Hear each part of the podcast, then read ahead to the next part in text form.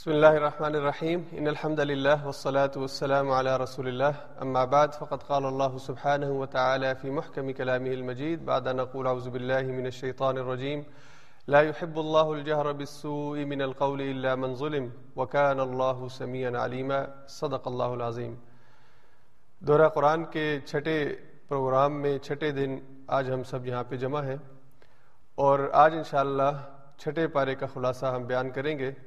سب سے پہلے ہم اللہ کا شکر ادا کرتے ہیں کہ جس نے ہمیں اپنے دن کے بہت سی مصروفیات کے اندر قرآن کے ساتھ کچھ وقت گزارنے کی توفیق عطا فرمائی۔ نیکی کی ہر توفیق، نیکی کے ہر عمل پر اللہ کا شکر ادا کرنا چاہیے۔ آج جو ہمارے صورت کے مضامین ہیں، اس میں سورہ نساء، اس کا بقیہ حصہ اور سورہ معاہدہ اس کا آخری جو یعنی جو چھٹے پارے کا اگلا حصہ ہے، سورہ معاہدہ کا، اس پر انشاءاللہ آج گفتگو ہوگی۔ تو سورہ نساء کی آیت نمبر 148 سے سورہ معاہدہ کی آیت نمبر بیاسی تک کے مضامین پر ہم بات کریں گے۔ آج کے جو موضوعات ہیں، اس میں سب سے پہلے جو سورہ نساء کا بقیہ حصہ رہ گیا ہے، اس میں تین اہم موضوعات ہیں۔ ایک، حضرت عیسیٰ علیہ السلام کا جو رفع سماوی ہے، آسمان کی طرف جو ان کو اٹھایا گیا ہے، اس کے اوپر بات ہوگی۔ اور اس کے علاوہ جو اہل کتاب نے دین کے اندر غلوب اختیار کیا یعنی یہود اور عیسائیوں نے دین کے اندر جو حد سے زیادہ غلوب کے مقام کے اوپر وہ گئے، اس پر تھوڑی سی گفتگو ہے۔ اور پھر بیست رسول جو ہے یعنی اللہ نے جو نبی بھیجے، ان کا مقصد کیا ہے؟ اللہ نے نبی کیوں بھیجے ہیں؟ اس کی ایک وجہ اللہ نے خود اس سورہ نساء کے آخر میں بیان فرمائی، اس پہ ہم بات کریں گے۔ اس کے بعد پھر سورہ معدہ شروع ہوگی۔ معدہ کہتے ہیں دسترخوان کو، اور یہ اس دسترخوان کا ذکر ہے جو حضرت عیسیٰ علیہ السلام کے ماننے والوں نے ان سے تقاضا کیا تھا کہ آپ اپنے رب سے کہیں کہ وہ ہمارے لیے دسترخوان یعنی معدہ نازل کرے۔ اس کے اوپر انشاءاللہ تفصیل سے بات ہوگی۔ یہ ذکر کل کی ویسے آیات کے اندر ہے معدہ کا۔ تو سورہ معدہ کی جو مضامین جن پہ آج ہم بات کریں گے، اس میں سب سے پہلے جو تکمیل شریعت ہے، اللہ تعالیٰ نے اس دین کو، اس شریعت کو ہمارے لیے مکمل کیا۔ یہ ایک عظیم نعمت ہے جو اللہ نے ہمیں عطا فرمائی۔ اور اس کے کچھ اہم پہلو ہیں، کچھ اہم احکام ہیں، ان کی طرف ہم بات کریں گے۔ پھر اللہ تعالیٰ نے اہل کتاب کے اوپر فرد جرم عائد کی اور ان کا جو اقرار ہے اللہ نے وہ بھی ذکر کیا کہ انہوں نے اس جرم کو قبول کیا یا وہ اپنی زبان سے یہ جرم ادا کرتے ہوئے پائے گئے ہیں کہ ہم نے یہ جرم کیا ہے۔ جیسا کہ یہودیوں کے بارے میں آئے گا کہ انہوں نے کہا، انا قتل نل مسیح ابن مریم ہم نے مسیح نے مریم کو قتل کیا۔ اسی طرح عیسائیوں کے دیگر جو غلط عقائد ہیں۔ تو اللہ تعالیٰ نے ان کا ذکر فرمایا سورہ معدہ میں اور اس کے بعد اللہ تعالیٰ نے شریعت اسلامیہ کے لیے، اسلامی ریاست کے لیے کچھ بنیادی احکام، جنہیں فوجداری قوانین کہتے ہیں، جن کے تعلق اسلامی ریاست سے ہے، جس میں محاربہ یا آپ سمجھ لیجیے کہ ڈاکہ ڈالنے والے جو لوگ ہیں، جو فسادی لوگ ہیں معاشرے کے اندر، ان کی سزا، چوری کی سزا اور قصاص کا قانون اللہ نے بیان فرمایا۔ اور پھر آخر میں دوبارہ اللہ تعالیٰ نے اہل کتاب کے بعض جرائم کا ذکر فرمایا۔ تو یہ سورہ معدہ کے اندر مختلف مضامین ہیں، جن پر آج ہم بات کریں گے۔ سب سے پہلے جو پارے کا آغاز ہے، وہ اس آیت سے ہوتا ہے۔ آیت نمبر 148 سورہ نساء کی اللہ فرماتے ہیں، اعوذ باللہ من الشیطان الرجیم۔ لا يحب اللہ الجہر بالسوء من القول الا من ظلم وکان اللہ سمیعا علیما۔ اللہ تعالی یہ پسند نہیں کرتے کہ کسی بری چیز کے بارے میں اعلانیہ کسی کی برائی کا ذکر کیا جائے، لیکن جو ظلم کرنے والا ہے، اس کے ظلم کو بیان کیا جا سکتا ہے اور کیا جانا چاہیے۔ اور بے شک اللہ تعالیٰ تمام چیزوں کو سننے والا اور جاننے والا ہے۔ تو اللہ تعالیٰ نے پہلے تو اس بات سے منع کیا کہ انسان کسی کی برائی کا ذکر دوسروں کے سامنے کرے۔ کسی انسان کی کوئی خامی ہو، کوئی غلطی ہو، اس کے اندر کوئی کمزوری ہو، اس کو دوسرے کے سامنے بیان کرنا اسے اللہ پسند نہیں کرتے۔ بلکہ احادیث کے اندر رسول اللہ صلی اللہ علیہ وسلم نے بڑی تاکیدن یہ بات کہی کہ اپنے بھائی کے عیب کے اوپر پردہ ڈالو، اپنے بھائی کے گناہ کو چھپا دو اس کے اوپر پردہ ڈال دو۔ اس کے اندر کوئی کمی، کمزوری، کوتاہی ہے، اسے دوسروں کے سامنے بیان کر کے اسے شرمندہ مت کرو۔ تو یہ طریقہ اور یہ ادب اسلامی معاشرت، جیسا کہ سورہ نساء کے بنیادی مضامین کے اندر جو مضمون ہم نے کل ڈسکس کیا تھا کہ آداب معاشرت ایک اچھا مثالی معاشرہ اس کے لیے احکام اللہ نے صورت میں دیے۔ تو اس میں بنیادی طور پر دوسرے انسان کی جو عزت نفس ہے اور انسان سب سے زیادہ شرمندہ ہوتا ہے جب اس کی خامی یا اس کی کمزوری یا اس کا گناہ دوسرے کے سامنے بیان کیا جائے۔ یہ سب سے زیادہ اس کے لیے مشکل ہوتا ہے کہ وہ اس وقت اپنی اپنے آپ پہ کنٹرول کرے۔ اور اسے اس شخص پہ بڑا ہی غصہ آتا ہے کہ جو اس کی کمزوری اور خامی یا گناہ دوسرے کے سامنے بیان کر رہا ہو۔ تو اللہ تعالیٰ نے فرمایا کہ اللہ کو یہ بات پسند نہیں ہے کہ کسی دوسرے کی برائی کو تم اعلانیہ بیان کرو، اونچی آواز سے دوسروں کے سامنے بیان کرو۔ آج کے دور کا المیہ تو یہ ہے کہ دوسروں کی برائیاں ٹی وی چینلز کے اوپر اور ہم الل اعلان جو ہے وہ بڑے بڑے پلیٹ فارمز کے اوپر دوسروں کے سامنے کر رہے ہوتے ہیں، تو اس سے اللہ تعالیٰ نے منع فرمایا کہ کسی دوسرے کی خامی اور برائی کو ہاں جو حاکم وقت ہے یا جو ذمہ دار ہے، جس کی برائی کو الل اعلان بیان کر کے اس کو اس برائی سے روکنا مقصود ہے، وہ ایک الگ موضوع ہے۔ لیکن یہ عام انسانوں کی بات ہو رہی ہے کہ کسی انسان میں کوئی خامی ہو، کوئی کمی کوتاہی غلطی ہو، تو اسے دبایا، اس کو چھپایا جائے۔ اسی طرح اللہ کے رسول صلی اللہ علیہ وسلم نے بھی اپنے صحابہ کو یہ تعلیم دی کہ اگر تم سے کوئی غلطی ہو جائے، گناہ ہو جائے، تو اسے میرے سامنے آ کے بیان کرنے کی ضرورت نہیں ہے۔ گناہ اگر غلطی ہوئی ہے، تو یہ تمہارا اور تمہارے رب کا معاملہ ہے۔ اپنے رب سے معافی مانگو، اس کے سامنے اپنے آپ کو پیش کرو۔ وہ تمہیں گناہوں سے پاک اور صاف کر دے گا۔ اس نے خود کہا ہے کہ مجھ سے مانگو، میں تمہارے گناہوں کو معاف کرتا ہوں۔ تو اس لیے یہ جو ایٹیچیوڈ ہے اور یہ جو رویہ ہے، یہ ہمیں اپنے اندر ڈیولپ کرنا ہے۔ کہ ہمیں دوسروں کی خامیاں اور کمزوریاں بیان اسی کو غیبت بھی کہا گیا ہے۔ یعنی کسی دوسرے شخص کی برائی، اس کو کسی اور کے سامنے بیان کرنا، یہ اسے غیبت کہا گیا ہے۔ اس کا ذکر سورہ حجرات میں آئے گا چھبیسویں پارے میں۔ تو اللہ تعالیٰ نے اہل ایمان کو بطور خاص یہ تاکید کی ہے کہ وہ دوسرے کی برائی اپنے بھائی کی یا کسی اور مسلمان کی خامی کسی اور کے سامنے بیان نہ کریں۔ ہاں جب باری ظلم کی ہوگی، جب بات ظلم کی ہوگی، تو پھر اسے دوسرے کے سامنے بیان کرنا ہے۔ اسے ڈنگے کی چوٹ پہ کہنا ہے۔ ظالم کو اس کے سامنے کہنا ہے کہ تم نے ظلم کیا ہے۔ اور جس کے بارے میں حضور نے فرمایا کہ افضل ترین جہاد یہ ہے اچھا جہاد یہ ہے کہ ظالم کے سامنے، اس کے منہ کے اوپر اس کے بارے میں کہا جائے کہ تم نے ظلم کیا ہے، تم نے غلط کیا ہے۔ تو ظالم کے سامنے، جابر کے سامنے اس کا جبر، اس کا ظلم بیان کرنا یہ پسندیدہ ہے، یہ مستحسن ہے، اس کا حکم دیا گیا ہے۔ اور اسی طرح مظلوم کے حق میں آواز اٹھانا اس کا حکم دیا گیا ہے۔ اگر مظلوم کسی وجہ سے پریشر کی وجہ سے، دباؤ کی وجہ سے یا ظالم کی طاقتور ہونے کی وجہ سے اپنا ظلم جو اس پر ہوا ہے نہیں بیان کرتا، تو جو دوسرے ہیں پھر ان کی ذمہ داری ہے کہ اس ظلم کو بیان کریں۔ اور اگر اس ظلم کو رفع کرنے میں ان کو خود پیش ہونا پڑتا ہے، ان کو آگے آ کے کام کرنا پڑتا ہے فرنٹ لائن میں آنا پڑتا ہے، تو پھر ان کو فرنٹ لائن پر آ کر کام کرنے کی ضرورت ہے۔ یہ جو ہمارے یہاں بعض دفعہ لوگ کہتے ہیں کہ جی آپ کو کیا ضرورت پڑی ہے؟ آپ ان کے مسئلے میں بات کرتے ہیں۔ تو مظلوم دنیا کا کوئی بھی مظلوم ہو، اس کے حق میں بات کرنا، اس کے حق میں آواز اٹھانا، یہ اہل ایمان کی ذمہ داری ہے۔ اس کے بعد اللہ تعالیٰ نے ان، اس سے اگلی آیات میں ایک اور اہم ہدایت جو ہے، ایک اور توجہ اہل ایمان کی، جس کا تعلق عقیدہ رسالت کے ساتھ ہے، اس کی اصلاح فرمائی۔ اللہ نے فرمایا ان الذين يكفرون بالله ورسله ويريدون ان يفرقوا بين الله ورسله ويقولون نؤمن ببعض ونكفر ببعض ويريدون ان يتخذوا بين ذلك سبيلا اولئك هم الكافرون حقا اللہ نے فرمایا کہ حقیقی کافر وہ ہیں کہ جو نبیوں کا انکار کرتے ہیں، جو اللہ اور اس کے رسول میں تفریق کرتے ہیں، جو کہتے ہیں کہ ہم نے اللہ کی بات ماننی ہے، ہم نے رسول کی بات کا انکار کرنا ہے۔ اللہ نے فرمایا حقیقی کافر ہیں۔ اور اسی طرح جو یہ کہتے ہیں کہ ہم نے اس نبی کو ماننا اور اس نبی کا انکار کرنا ہے۔ جیسا کہ یہودیوں نے حضرت موسا کو مانا اور حضرت عیسیٰ کا انکار کر دیا، اور عیسائیوں نے حضرت عیسیٰ کو مانا اور حضور علیہ السلاۃ والسلام کا انکار کر دیا۔ تو مسلمانوں سے کہا جا رہا ہے کہ نبیوں میں تفریق یعنی نبیوں میں آپ نے پک اینڈ چوز نہیں کرنا، کہ ہم اس نبی کو مانیں گے اور اس کو نہیں مانیں گے۔ اسی طرح اللہ تعالیٰ نے سورہ بقرہ کے اندر یہ آیت ارشاد فرمائی ہے جو ہم پڑھ چکے ہیں کہ دین کے اندر بھی آپ احکام میں پک اینڈ چوز نہیں کر سکتے۔ آپ اپنی مرضی سے نہیں کہہ سکتے کہ یہ حکم مجھے وارہ کھاتا ہے یعنی یہ مجھے پسند ہے، اس لیے میں اس کے اوپر عمل کروں گا۔ اور یہ حکم میرے لیے تھوڑا سا مشکل ہے، میں اس پر عمل نہیں کروں گا۔ جیسے ہم نماز کے معاملے میں معاملہ ہے ہمارا کہ ہم ظہر اور اثر اور مغرب پڑھ لیتے ہیں، آسان ہے، دن کے اوقات میں آ جاتی ہے تو پڑھ لیتے ہیں۔ فجر ذرا مشکل نماز ہے تو ہم اٹھ کے نہیں پڑھتے۔ عشاء رات کو لیٹ ہم سوتے ہیں تو وہ نہیں پڑھ پاتے۔ یعنی دین کے حکام کے اندر بھی جو پک اینڈ چوز ہے، تو اللہ نے فرمایا تھا کہ فما جزا امیہ فالوزال کا منکم اللہ خزی فی الحیات دنیا کہ اللہ تعالیٰ اس کی سزا یہ دیتے ہیں کہ دنیا کی زندگی کے اندر بھی اس آدمی کو رسوائی ہوتی ہے اور آخرت میں تو بہرحال اللہ کی طرف سے سخت عذاب ہے۔ تو انبیاء کے معاملے میں، دین کے احکام کے معاملے میں، شریعت کے معاملے میں جو شریعت اللہ نے دی ہے، اس کو پورے کے پورے کو اختیار کرنا ہے، پورے کے پورے کو ماننا ہے۔ اسی لیے اللہ نے سورہ بقرہ میں ہدایت ہمیں پہلے کی ہے، یا ایوہ الذین آمنوا ادخلوا فی السلم کافہ، اے ایمان والو، دین میں پورے کے پورے داخل ہو جاؤ۔ تو یہ ہدایت جو ہے، انبیاء کے انبیاء کے حوالے سے کہ ان میں کسی قسم کی تفریق جو ہے وہ قابل قبول نہیں ہے۔ اس کے بعد اللہ تعالیٰ نے اگلی آیات میں یہود کے بڑے بڑے جرائم کا ذکر کیا کہ یہودیوں نے کیا کیا جرم کیا تھا۔ اور کس وجہ سے اللہ تعالیٰ نے ان سے، ان کی امامت، دنیا کی امامت جو ہے وہ ان سے واپس لی تھی۔ اس حوالے سے پہلے بھی دو صورتوں میں ہم بات کر چکے ہیں۔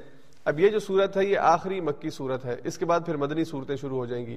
تو یہ، سوری آخری مدنی صورت ہے۔ اس کے بعد آگے پھر دو صورتیں جو آ رہی ہیں، سورہ نعام اور سورہ سورہ نعام اور سورہ آراف وہ مکی صورت ہے۔ اس کے بعد مدنی صورت آخری جو ہے وہ معاہدہ آئے گی۔ تو اللہ تعالیٰ نے ان اس صورت کے اختتام پر اور اگلی صورت میں بالکل یعنی آپ سمجھ لیجیے کہ انتہائی گفتگو کی ہے اہل یہود کے ساتھ اور اہل کتاب کے ساتھ کہ اپنے رویوں سے باز آ جاؤ اور اللہ نے پھر دوبارہ یہاں پہ ذکر کیا ان بڑے بڑے جرائم کا جو یہود نے کیے تھے۔ تو اگر آپ ان تینوں چاروں صورتوں کا مطالعہ کریں تو تقریباً پندرہ بڑے جرائم ہیں جو یہود نے کیے تھے۔ حضرت موسا علیہ السلام کے جو پیروکار تھے جو یہود ہیں۔ اور یہود کے حوالے سے ایک اور بات میں آپ سے ذکر کرتا چلوں کہ جب ہم یہود کہتے ہیں تو یہ یہود کب شروع ہوئے، ان کی ان کا آغاز کہاں سے ہوا؟ اس حوالے سے حضرت یعقوب علیہ السلام کے بارہ بیٹے تھے اور بارہ بیٹے یہ بارہ قبیلے تھے۔ یعنی بعد میں انہی کی نسل آگے اتنی پھیلی کہ ایک تو نبی بھی سارے ان میں سے ہی آئے تھے اور دوسرا یہ کہ ہر بیٹے کی اولاد آہستہ آہستہ ایک قبیلے کی شکل اختیار کر گئی۔ تو یہ جو بارہ چشمے جو اللہ تعالیٰ نے وہ پتھر سے جاری فرمائے تھے، جس پہ حضرت موسا نے لاٹھی ماری تھی، تو یہ چشمے بھی بارہ اس وجہ سے کہ ہر قبیلے کا پانی کا پوائنٹ بھی الگ ہو، تاکہ ان کا کوئی جھگڑا نہ ہو کہ کس نے پہلے جانا اور کس نے بعد میں جانا ہے، ہر ایک کو الگ پانی کی جگہ جو ہے وہ فراہم کی گئی۔ تو یہ جو بارہ بیٹے تھے، ان میں ایک بیٹے کا نام تھا یہودا۔ اس کی نسل سے یہ یہودی مذہب جو ہے، یہ اس کو ہم نسلی مذہب بھی کہہ سکتے ہیں کہ ان کی نسل سے جو ہے پھر یہ یہودی چلے ہیں۔ تو یہودا کے نام کی نسبت کی وجہ سے ان کو یہودی جو ہے وہ کہا گیا ہے۔ لیکن جس طرح کہ میں نے تیسرے پارے کے خلاصے میں بات کی تھی کہ اللہ تعالیٰ نے یہودیت نازل نہیں کی، یہ نام اللہ نے یہودی ان کو نہیں دیا، انہوں نے خود اپنا نام یہودی رکھا ہے۔ اللہ نے ان کو بنی اسرائیل کے نام سے ان کو ان کو خطاب کیا کیونکہ یعقوب کا نام جو تھا وہ اسرائیل تھا اور ان کی جو اولاد تھی ان کو بنو اسرائیل کہا گیا۔ لیکن یہود کا جو ٹائٹل ہے، یہ ان کا خود اپنا اختیار کردہ ہے۔ تو اللہ نے بھی پھر ان کو اسی نام سے پکارا۔ وگرنہ اللہ نے دین ان کے لیے اسلام نازل کیا تھا اور نام ان کا مسلم رکھا تھا۔ جیسا کہ حضرت ابراہیم علیہ السلام کا ذکر آئے گا سورہ حج میں، سترویں پارے کے آخر میں، کہ اللہ نے حضرت ابراہیم علیہ السلام کو کہا کہ اللہ نے تمہیں مسلمان بنایا ہے اور مسلمان ہی تمہارا نام رکھا ہے۔ ہوا سماکم المسلمین۔ تو ابراہیم علیہ السلام کے بعد جتنے بھی پیغمبر آئے اور جتنے بھی اہل ایمان آئے وہ دراصل اسلام ہی کا پیغام لے کے آئے اور وہ مسلم ہی تھے۔ یہ بعد میں مسلمان یہ لوگوں نے اپنی تفریق کی ہے۔ کسی نے اپنا نام یہودی رکھا اور عیسائی رکھا یا یہودیت رکھا یا نصرانیت رکھا، اللہ نے یہ نام نہیں رکھے۔ تو یہود کے بڑے بڑے جرائم کا ذکر کرتے ہوئے اللہ نے ان آیات میں یہ کہی کہ انہوں نے پہلا بڑا جرم یہ کیا کہ انہوں نے نبی سے یہ تقاضا کیا کہ فقالو ارین اللہ جہرا، ہم آپ پر ایمان نہیں لائیں گے جب تک کہ اللہ کو اپنی آنکھ سے نہیں دیکھ لیتے۔ اس میں دراصل اگر بنیادی طور پر یہ مطالبہ دیکھا جائے تو یہ مطالبہ یعنی کوئی اتنا غلط مطالبہ نہیں ہے، لیکن اس مطالبے کے اندر جو غلطی ہے، وہ یہ ہے کہ وہ حضرت موسا کی نبوت کا انکار کر رہے ہیں۔ کہ ہم آپ کو نبی نہیں مانتے، ہمیں آپ کی بات کا کیا اعتبار ہے؟ ہم خود اللہ کو دیکھنا چاہتے ہیں، ہم خود اللہ کو سننا چاہتے ہیں۔ تو اللہ تعالیٰ نے حضرت موسا کو جو ذمہ داری دی ہے، دراصل یہ اس کا انکار ہے کہ وہ حضرت موسا کو نبی نہیں مان رہے۔ اس لیے نبی کی رسالت کا انکار یہ جرم بنا ہے اور اس کا اظہار انہوں نے اس طرح سے کیا کہ ہم خود اللہ سے بات کرنا چاہتے ہیں اور اس کا ذکر بھی آگے نویں پارے میں سورہ راف میں آئے گا، پھر تفصیل سے بات کریں گے۔ تو اللہ تعالیٰ نے فرمایا کہ انہوں نے حضرت موسا علیہ السلام سے کہا کہ ہم اللہ کو اپنی آنکھ سے دیکھنا چاہتے ہیں۔ اور دراصل یہ حضرت موسا کی بات کا انکار کر رہے تھے۔ اور یہاں پہ اگر ہم حضور علیہ السلاط والسلام کی سیرت کا تذکرہ بھی اس حوالے سے کرتے چلیں کہ حضور علیہ السلاط والسلام کو اللہ تعالیٰ نے جو اخلاق اور کردار عطا فرمایا تھا، وہ بلا شبہ پورے مکے معاشرے کے اندر، بلکہ پوری تاریخ انسانی کے اندر اس جیسا بہترین اخلاق کسی اور کے پاس نہیں ہے۔ اور حضور علیہ سات والسلام نے اپنی دعوت دینے سے پہلے قوم سے قوم سے سوال کیا ہے کہ میں نے تمہارے درمیان چالیس سال گزارے ہیں۔ ان چالیس سالوں میں کبھی تم نے مجھے جھوٹ بولتا ہوا دیکھا ہے؟ کبھی تم نے مجھے کسی کو دھوکہ دیتے ہوئے دیکھا ہے؟ کبھی تم نے میرے معاملے میں کوئی بد اخلاقی دیکھی ہو تو ذرا مجھے بتاؤ۔ تو ساری قوم نے بیک زبان یہ کہا تھا کہ اے محمد صلی اللہ علیہ وسلم، ہم نے آپ کو امین اور صادق پایا ہے۔ آپ جب بولتے ہیں، سچ بولتے ہیں۔ آپ کو جب امانت رکھوائی جائے، آپ اسی طرح اس کو واپس کرتے ہیں۔ آپ امانت میں خیانت نہیں کرتے، آپ جھوٹ نہیں بولتے۔ تب حضور علیہ السلاط والسلام نے ان سے کہا کہ اگر تم میرے میرے سچا ہونے پہ یقین ہے، بلکہ ایک روایت کے مطابق آپ نے کہا تھا کہ اگر پہاڑی کے پیچھے سے فوج آ رہی ہو اور میں تمہیں کہوں کہ مکہ کی اس پہاڑی کے پیچھے سے فوج تم پر حملہ کرنے والی ہے، تو کیا تم یقین کر لو گے؟ تو انہوں نے کہا تھا کہ ہاں ہم یقین کر لیں گے۔ باوجود اس کے کہ ہم نے خود نہیں دیکھا کہ فوج آ رہی ہے، ہمیں آپ کی بات کے اوپر اعتبار ہے۔ تو حضور علیہ سات والسلام نے فرمایا، قولو لا الہ الا اللہ تفلحو، لا الہ الا اللہ کہہ دو، دنیا اور آخرت کی کامیابیاں اور یہ عزتیں اور یہ سرداریاں تمہیں نصیب ہو جائیں گی۔ تو یہ بات سن کے انہوں نے کہا کہ یہ محمد تو نے ہمارے ساتھ کیا کیا؟ ہمارے باپ دادا کے دین سے ہم اپنے آپ کو پھیر لیں، یہ ممکن نہیں ہے۔ تو حضور علیہ سات والسلام نے اپنے اخلاق کے ذریعے یہ دلیل لوگوں کے سامنے پیش کی کہ اگر میں اپنے معاملات میں، انسانوں کے معاملات میں جھوٹ نہیں بولتا، تو اللہ کے معاملے میں میں جھوٹ کیسے بول سکتا ہوں؟ لیکن جو نہیں مان رہے تھے، جو ضد پر اڑ گئے تھے، یہ ان کی کج فہمی ہے یا ان کا بد نصیبی ہے کہ انہوں نے اپنے آپ کو دائرہ اسلام میں داخل نہیں کیا۔ تو یہاں پہ حضرت موسا علیہ السلام کو بھی ان کے ماننے والوں نے یہ کہا کہ ہم آپ کی بات نہیں مانیں گے جب تک کہ ہم خود اللہ کو نہ دیکھ لیں۔ تو یہ ان کا پہلا جرم ہے جو اللہ نے اس صورت میں بیان فرمایا۔ اس کے بعد اللہ نے فرمایا کہ ان کا دوسرا بڑا جرم یہ تھا کہ انہوں نے بچڑے کو معبود بنا لیا تھا۔ وہ ایک گائے کے پجاری ہو گئے تھے۔ جب حضرت موسا علیہ السلام تور پر گئے اللہ سے کلام کرنے کے لیے، کلیم اللہ حضرت موسا کا یہ ٹائٹل بھی ہے جو اللہ نے دیا۔ تو انہوں نے پیچھے سے بچڑے کو معبود بنا لیا۔ اور اس کا ذکر سورہ تاہا میں، سولہویں پارے میں آئے گا، نویں پارے کے اندر بھی آئے گا۔ تو یہ دوسرا بڑا جرم ہے جو یہود نے کیا۔ اس کے بعد پھر انہوں نے تیسرا بڑا جرم یہ کیا کہ اللہ نے ان سے کہا، وقول، وقلنا، ہم نے ان سے کہا ادخلوا باب سجدن کہ سجدہ کرتے ہوئے اس سرزمین میں داخل ہو جو تمہیں دی گئی ہے۔ تو وہاں پہ یہ انہوں نے سجدہ کرنے کی بجائے غرور اور تکبر کا اظہار کیا۔ پھر اللہ نے فرمایا کہ تم نے سبت کے قانون کی خلاف ورزی کی۔ سبت کا قانون یہ ہفتے کا دن جو تھا یہود کی عبادت کے لیے خاص تھا۔ حالانکہ ان کا اپنا جو تصور تھا سبت کے بارے میں، وہ بڑا ناقص اور اللہ کے بارے میں غلط تھا۔ یعنی وہ یہ سمجھتے تھے کہ اللہ تعالیٰ نے چھ دن کائنات بنانے میں لگائے اور ساتواں دن اللہ تھک گیا تھا، اس لیے یہ ساتواں دن چھٹی کا دن ہے۔ حالانکہ اللہ تعالیٰ نے خود قرآن میں کئی جگہ پہ یہ بات کہی کہ اللہ تعالیٰ زمین اور آسمان کی تخلیق کے بعد تھکا نہیں، اسے کس قسم کی تھکاوٹ ہو سکتی ہے؟ وہ جن طاقتوں کا مالک ہے، وہ جن قدرتوں کا مالک ہے، اسے تھکاوٹ بنا ولم یا خلق اللہ کو ان کی بناوٹ سے کسی قسم کی کوئی تھکاوٹ نہیں ہوئی۔ کیونکہ اس کے کلمہ کن سے چیزیں ظہور پذیر ہوتی ہیں؟ اللہ تو بس اتنا کہتے ہیں کہ کن ہو جا، فیکون وہ ہو جاتا ہے۔ اللہ اس کائنات کے کھڑا کرنے میں کن بولیں گے، کائنات کھڑی ہو جائے گی۔ اللہ اس کائنات کو ختم کرنے کے حکم کے طور پر کن کہیں گے، یہ کائنات ختم ہو جائے گی۔ تو اللہ کے اللہ کا تو صرف کلمہ ہے، کلمہ کن ہے۔ اس سے یہ چیزیں ظہور پذیر ہوتی ہیں یہ چیزیں معدوم ہوتی ہیں۔ اسے خود فزیکلی جا کے کسی جگہ کام کرنے کی، محنت کرنے کی ضرورت تو نہیں ہے۔ اس کی جو اختیارات ہیں، اس کی جو طاقتیں ہیں۔ تو انہوں نے سبت کے دن کو جو ہے وہ اس حوالے سے سمجھا۔ لیکن بہرحال اللہ تعالیٰ نے ان کے اس قانون کی جو خلاف ورزی تھی، جس کا ذکر نویں پارے میں آئے گا کہ وہ عبادت کے دن بھی جس دن انہیں منع کیا گیا تھا کہ وہ تجارت نہیں کریں گے، وہ کام نہیں کریں گے، وہ پکڑنے کے، مچھلیاں پکڑنے کے لیے انہوں نے ایک ہیلا بنایا کہ وہ پانی روک لیتے اور اس میں مچھلیاں رک جاتی اور پھر اگلے دن ان کو وہاں سے جا کے نکال دیتے۔ تو ان کے سب کے قانون کی خلاف ورزی کی وجہ سے اللہ نے ان کو بندر بنایا، جس کا ذکر ہم پہلے پارے میں پڑھ چکے ہیں۔ پھر اللہ نے فرمایا کہ تم نے اللہ کے ساتھ کیے ہوئے وعدے کو توڑا۔ اللہ نے جب تور ان کو، کوہ تور کے اوپر حضرت موسا کو بلایا اور حضرت موسا اپنی قوم کے مطالبے پر اپنے کچھ سرداروں کو ساتھ لے کے گئے، تو اللہ نے ان سے وعدہ لیا، جس وعدے کو انہوں نے توڑا۔ پھر اسی طرح یہود کے بڑے جرائم میں اللہ تعالیٰ کی آیات کا انکار ہے۔ انہوں نے اللہ کی آیات کو بیچ ڈالا۔ اللہ نے فرمایا فوائد فوائل للذین یکتبون الکتاب بیدیہم یہ بہت ہی بدترین عمل ہے جو انہوں نے کیا کہ انہوں نے اللہ کی آیات کو بیچ ڈالا۔ یکتبون ابی اپنے ہاتھوں سے بیچ ڈالتے ہیں۔ ویشترون بھی سمن قلیلا پھر بڑی ہی چھوٹی قیمت کی وزن کو بیچ ڈالتے ہیں۔ ویسے اللہ کی آیات کو بیچنے کے لیے اگر پوری دنیا بھی قیمت میں ملتی ہو تو وہ بہت چھوٹی چیز ہے۔ لیکن ان یہودیوں نے چھوٹی چھوٹی رقموں کی عوض، ان کے علماء نے، ان کے روحبا نے بڑی چھوٹی چھوٹی رقموں کی عوض اللہ کی آیات کو بیچا۔ تو اللہ کی آیات کا انہوں نے انکار کیا۔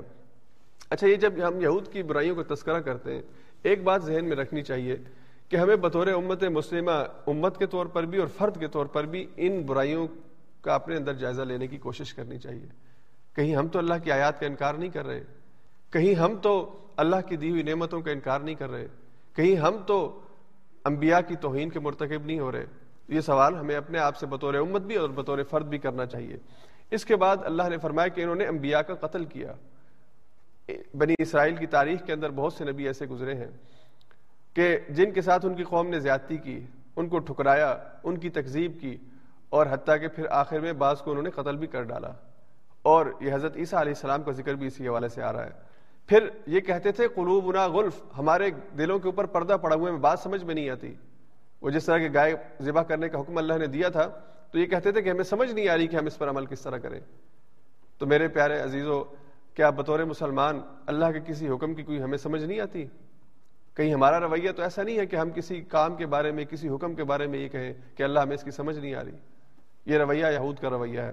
پھر انہوں نے ایک بہت بڑا جرم یہ کیا۔ وقول اور ان کا یہ قول یا ان کا یہ عمل کہ مریم کے اوپر انہوں نے بہتان لگایا۔ بہتان یہ لگایا کہ مریم نے وہ یوسف نجار کے ساتھ بغیر نکاح کے شادی سے پہلے زنا کیا ہے، جس کے نتیجے میں عیسیٰ پیدا ہوئے تو عیسیٰ ولد الزنا ہے۔ یہ اتنا بڑا الزام ہے کہ جو حضرت مریم کے اوپر انہوں نے بہتان گھڑا ہے۔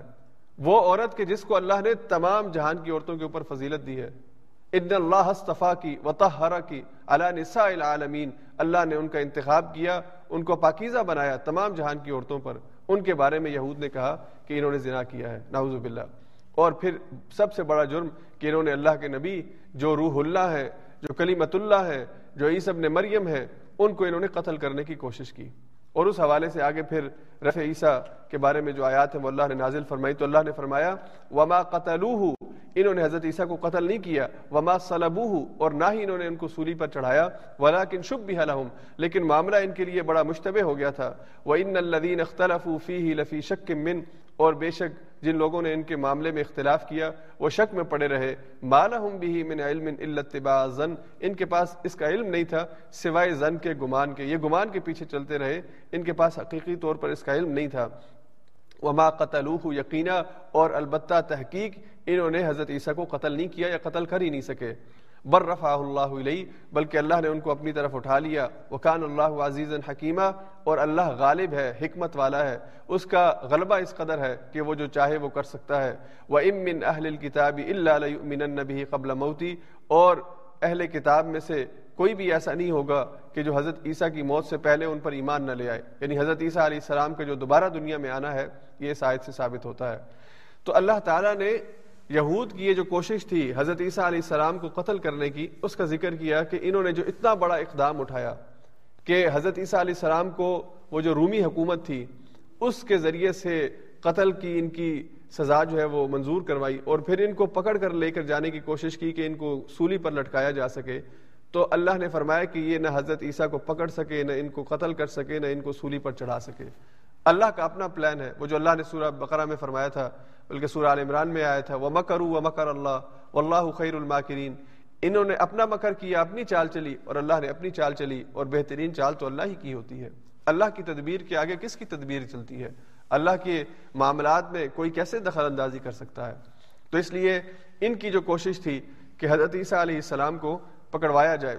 اور اس وقت یہودی جو تھے ان کو ظاہری بات حضرت عیسیٰ ان کی اصلاح کے لیے، ان کو اصل دین کی طرف اور اصل شریعت کی طرف بلانے کے لیے ان کو دعوت دیتے تھے۔ تو یہودیوں کو اس بات پہ، پہلے تو انہوں نے حضرت عیسیٰ علیہ السلام کے کریکٹر کے حوالے سے، ان کی پیدائش کے حوالے سے، ان کی والدہ کے کریکٹر کے حوالے سے کیچڑ اچھالا۔ پھر حضرت عیسیٰ کی ذات پر کیچڑ اچھالا۔ اور جب یہ بات رک نہیں پا رہی تھی یعنی حضرت عیسیٰ کی دعوت پھیل رہی تھی اور لوگ ان کی طرف آ رہے تھے تو انہوں نے حتمی اقدام اٹھایا، جیسا کہ کفار مکہ نے حضور علیہ صاحب والسلام کی دعوت کو روکنے کے لیے حضور علیہ صاحب والسلام کو قتل کرنے کی کوشش کی تھی۔ اسی طرح یہودیوں نے کہا کہ حضرت عیسیٰ کا کام تمام کر دینا چاہیے۔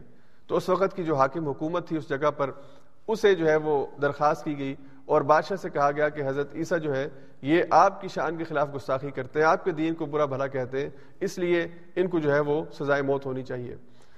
تو اس بادشاہ کے سپاہی، رومی سپاہی جب ان کو پکڑنے کے لیے آئے، تو جس نے مخبری کی تھی حضرت عیسیٰ کے ساتھیوں میں سے، اسی کو حضرت عیسیٰ علیہ السلام کے کمرے میں جب وہ داخل ہوئے کہ حضرت عیسیٰ کو باہر لے کر آئے، تو اللہ نے اپنی اپنی ایک، اپنے فیصلے کے ذریعے، اپنے کلمہ کن کے ذریعے حضرت عیسیٰ علیہ السلام کو آسمان پر اٹھا لیا۔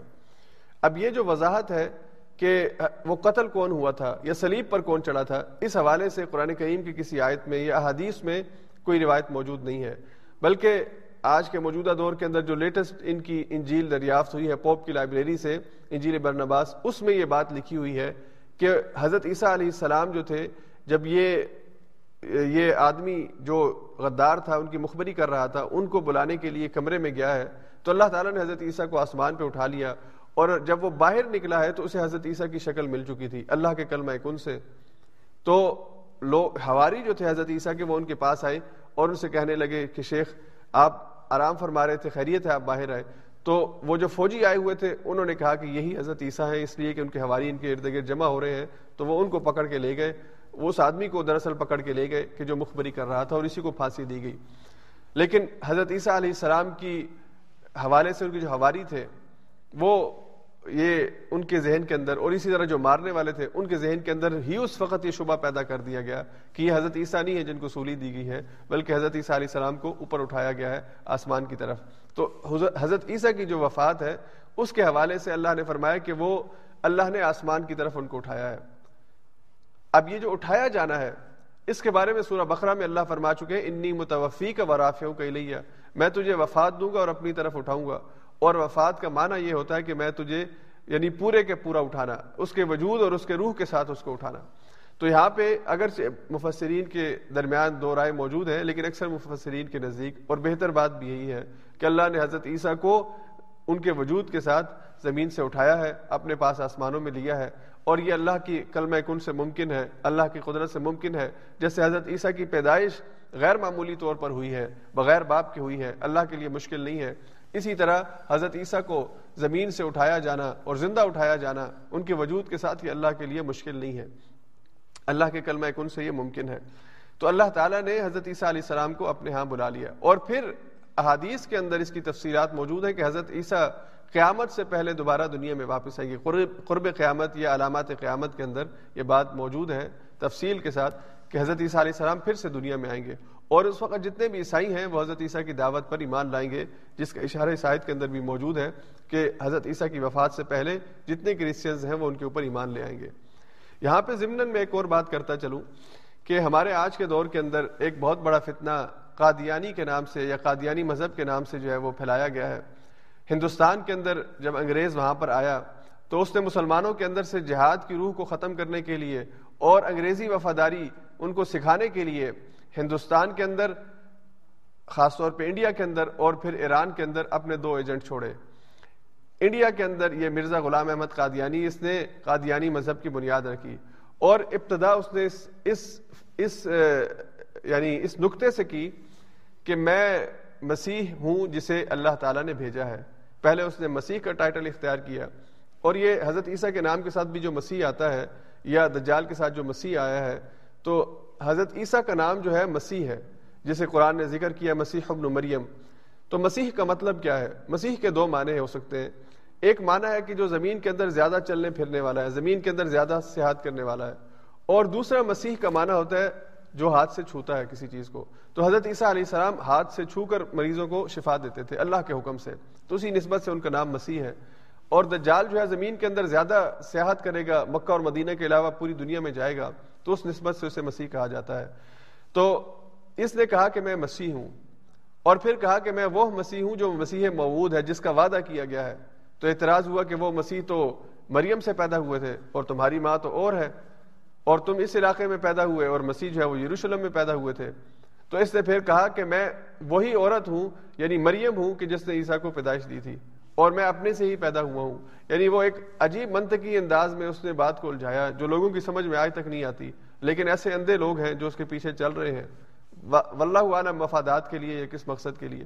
تو انہوں نے بر صغیر کے اندر مرزا غلام احمد خدیانی کا جو مذہب ڈیولپ کروایا، اس کے اندر جو نقطہ، بنیادی نقطہ تھا، وہ یہاں سے اس آیت کی وجہ سے میں کہہ رہا ہوں کہ اس نے کہا کہ وہ عیسیٰ، ان کی ڈیتھ نہیں ہوئی، بلکہ وہ وہاں سے چلے گئے تھے۔ اور وہاں سے وہ سری نگر کا ایک علاقہ ہے، اس علاقے کے اندر وہ جا کے رہے اور ایک سو بیس سال اس کے بعد زندہ رہے۔ اور پھر وہاں پہ ان کی ڈیتھ ہوئی اور وہیں پر ان کی قبر ہے۔ اور میں جو ہوں، میں اس مسیح، میں مسیح موود ہوں جس کا وعدہ کیا گیا اور جس کے بارے میں رسول اللہ نے اطلاعات دی ہیں، تو میں وہ مسیح ہوں۔ اور پھر اس کے بعد اگلا قدم اس نے یہ اٹھایا، مرزا غلام احمد قادیانی نے کس نے اپنے آپ کو نبی کہا اور اپنی طرف سے شریع احکام جو ہے وہ جاری کیے۔ اور مقصد کیا تھا؟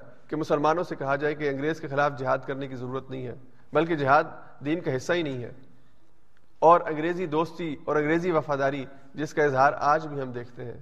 یورپین کنٹریز کے اندر بہت اہم اور بہت خاص جو آپ کہہ لیجیے پوائنٹس ہیں، ان کے اوپر ان کے مذہبی عبادت خانے موجود ہیں۔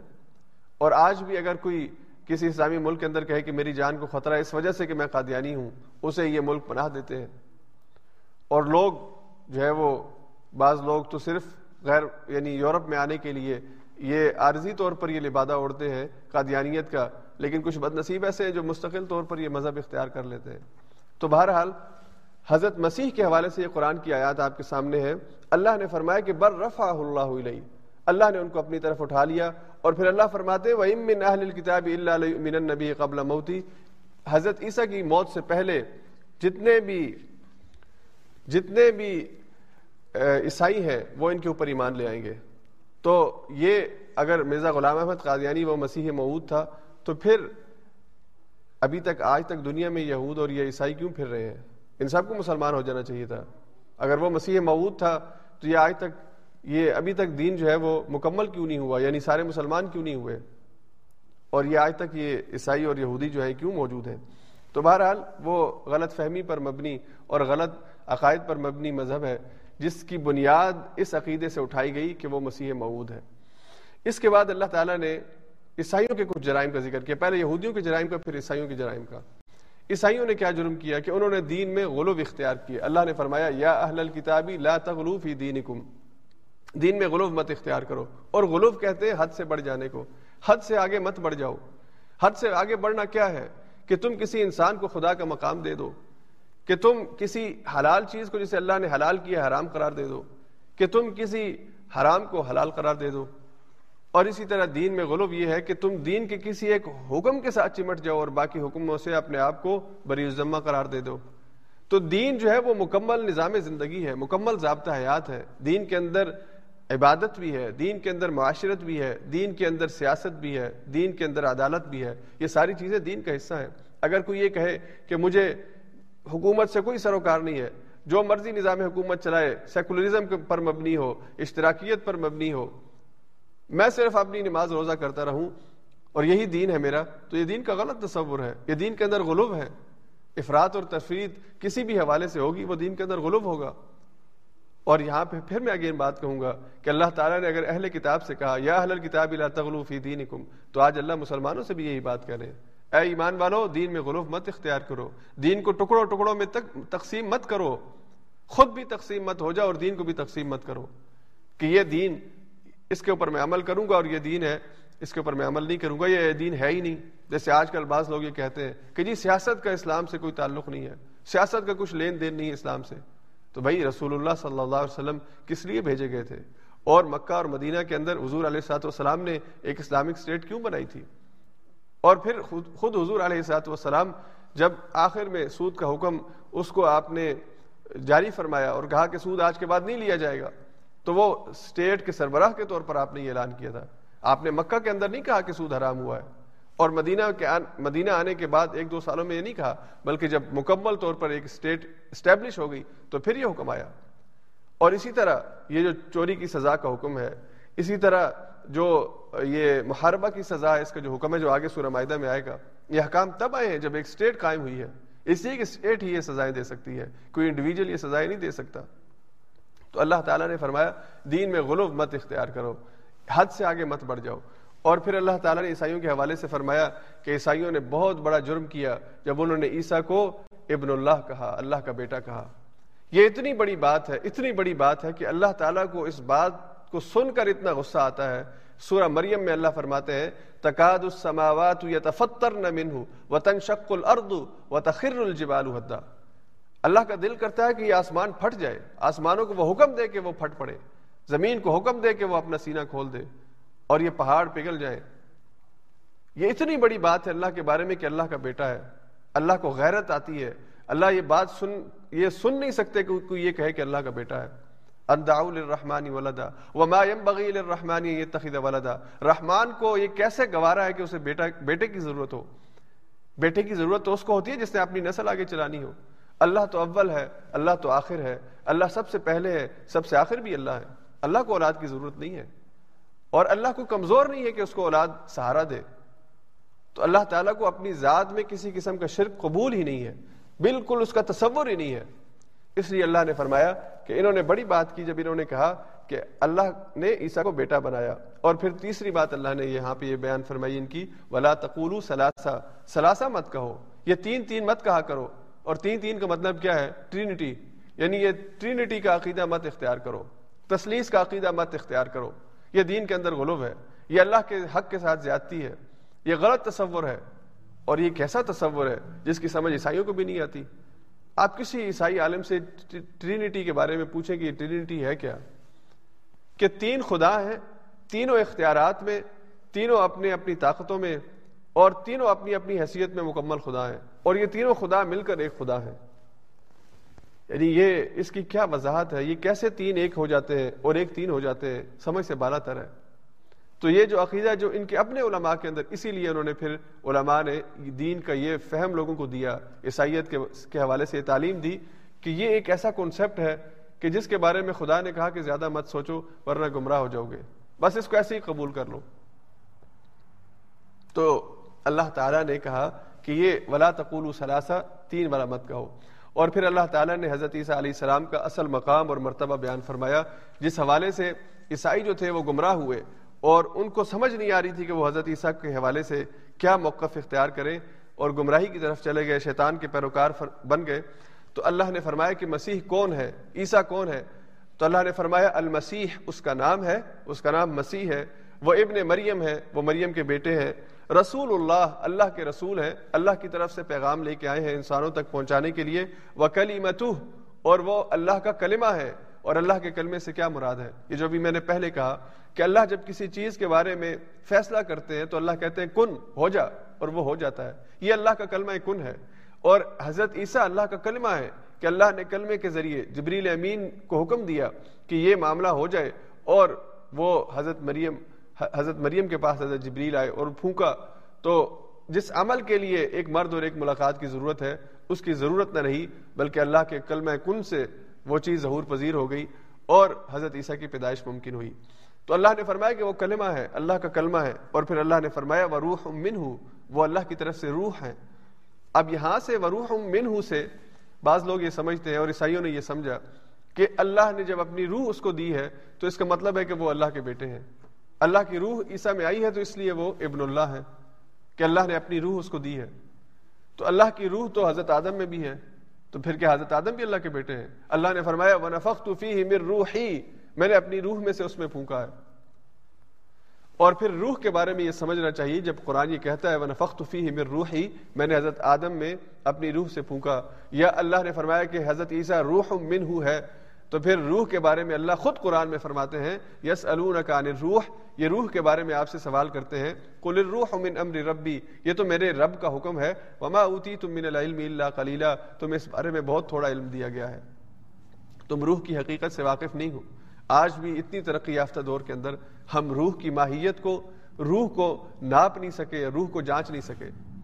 اور ہمیں یہ پتہ نہیں چل سکا آج تک کہ یہ روح کس وقت کس لمحے اس وجود کا حصہ بنتی ہے اور کس لمحے اس وجود سے نکل جاتی ہے۔ موت یا ڈیتھ کا اعلان تو ہم کرتے ہیں، لیکن وہ ایگزیکٹ کون سا پوائنٹ ہوتا ہے، جس پوائنٹ کے اوپر یہ روح جسم سے جدا ہو رہی ہوتی ہے، وہ ہمیں نہیں پتا چلتا۔ اور اس کے نکل جانے کے بعد کچھ سیکنڈز کے بعد، کچھ ٹائم کے بعد ہم کہتے ہیں کہ بندہ جو ہے، اس کی ڈیتھ ہو گئی ہے۔ یہ روح کہاں سے آتی ہے؟ کہاں جاتی ہے؟ یہ روح اس وجود کو کیسے متحرک بناتی ہے؟ ان چیزوں کا علم اللہ نے فرمایا کہ تمہیں نہیں دیا گیا۔ تو اس لیے یہ جو روح ہے کہ اللہ تعالیٰ نے حضرت عیسیٰ علیہ السلام میں اپنی روح پھونکی، حضرت آدم میں پھونکی، تو یہ جو جان اللہ نے ہمیں دی ہے، اس کے حوالے سے جو اسرار و رموز ہے اس سے اللہ تعالیٰ ہی بہتر طور پر واقف ہے۔ اس کے بعد آگے سورہ معاہدہ کے سورہ معاہدہ کی طرف ہم چلتے ہیں۔ سورہ معاہدہ میں اللہ تعالیٰ نے سورہ معاہدہ کے تعارف کے حوالے سے چند باتیں میں آپ کے ساتھ ذکر کرتا چلوں۔ سورہ معاہدہ یہ اس کا نام المائدہ ہے اور معدہ کہتے ہیں دسترخوان کو۔ حضرت عیسیٰ علیہ السلام کے حواریوں نے حضرت عیسیٰ سے تقاضا کیا تھا کہ ہمیں دسترخوان فراہم کیا جائے، جس کے اوپر کھانا ہو یعنی اللہ کی طرف سے ہمیں کھانا فراہم کیا جائے۔ تو اللہ تعالیٰ نے حضرت عیسیٰ علیہ السلام کی اس قوم کی اس پکار کے اوپر حضرت عیسیٰ سے کہا کہ اگر یہ کھانا مانگ رہے ہیں تو انہیں کھانا مل جائے گا، معاہدہ نازل ہو جائے گا۔ اللہ کے لیے تو کوئی مشکل نہیں ہے، وہ کلمہ کن سے جو چاہے کر سکتا ہے۔ لیکن اگر اس تعام کے نازل ہونے کے بعد، اس معاہدہ کے نازل ہونے کے بعد اگر یہ نہ مانے تو پھر میرا عذاب آئے گا اور یہ بچ نہیں سکیں گے۔ تو اس کا ذکر آئے گا کل کی آیات کے اندر، پھر انشاءاللہ سورہ ہم تھوڑی سی بات کریں گے۔ یہ سورت جو ہے، یہ مدنی صورت ہے۔ اور یہ چوتھی آخری مدنی صورت ہے یہاں ترتیب کے اعتبار سے۔ پہلے بقرہ، پھر آل عمران، پھر نساء اور پھر معاہدہ اس کے بعد آگے پھر کل جو ہے وہ انعام اور آراف جو ہے، یہ مکی صورتیں آ جائیں گی۔ اور اس کا جو زمانہ نزول ہے تقریباً چھ اور سات ہجری کے درمیان کا ٹائم ہے، جس میں یہ نازل ہوئی ہے۔ اس سے پہلے کی جو آیات ہے اس میں اللہ تعالیٰ نے خاص طور پہ سورہ نساء جو ہے، اس میں اللہ تعالیٰ نے اسلامی معاشرے کے آداب اور حسن معاشرت کے حکام دیے ہیں۔ اور اس صورت میں بنیادی طور پر جو مرکزی مضمون ہے، وہ ہے کہ اللہ تعالیٰ نے اس صورت میں اسلامی ریاست کے احکام بیان فرمائے ہیں۔ یعنی تشریح احکام اور انتہائی احکام جو ہے وہ بیان فرمائے۔ اللہ نے دین کو مکمل فرمایا۔ الیوم اکمل تو لکم دین اکم آج کے دن میں نے دین کو تمہارے لیے مکمل کیا ہے۔ تو وہ جو تکمیل دین کے احکام ہیں، وہ اللہ نے صورت میں دیے۔ اور تکمیل دین کے اندر ہی پھر وہ جو فوجداری قوانین ہیں، وہ بھی اسی کے اندر آتے ہیں۔ اس صورت کے حوالے سے، بلکہ اس مقام پر ہم پہنچے تو میں ایک اور بات آپ سے شیئر کرتا چلوں کہ جب آپ قرآن کریم پڑھتے ہیں تو سورہ معاہدہ کے نیچے لکھا ہوا آتا ہے دوسری منزل یا منزل دو۔ اس سے پہلے منزل ایک تھی، یہاں سے منزل دو شروع ہو رہی ہے۔ تو اس سے پہلے جو تین صورتیں ہم نے پڑھی، بقرہ اور آل عمران اور نساء، یہ یہ تینوں صورتیں جو ایک منزل ہیں۔ اور آگے پھر پانچ صورتیں جو ہیں، یہ دوسری منزل ہے پھر سات صورتوں پر مشتمل تیسری منزل ہے۔ پھر نو صورتوں پر مشتمل چوتھی منزل ہے اور پھر گیارہ صورتوں پر مشتمل پانچویں منزل ہے اور تیرہ صورتوں پر مشتمل چھٹی منزل ہے اور آخری منزل میں پینسٹھ صورتیں ہیں۔ یہ تقسیم کیا ہے؟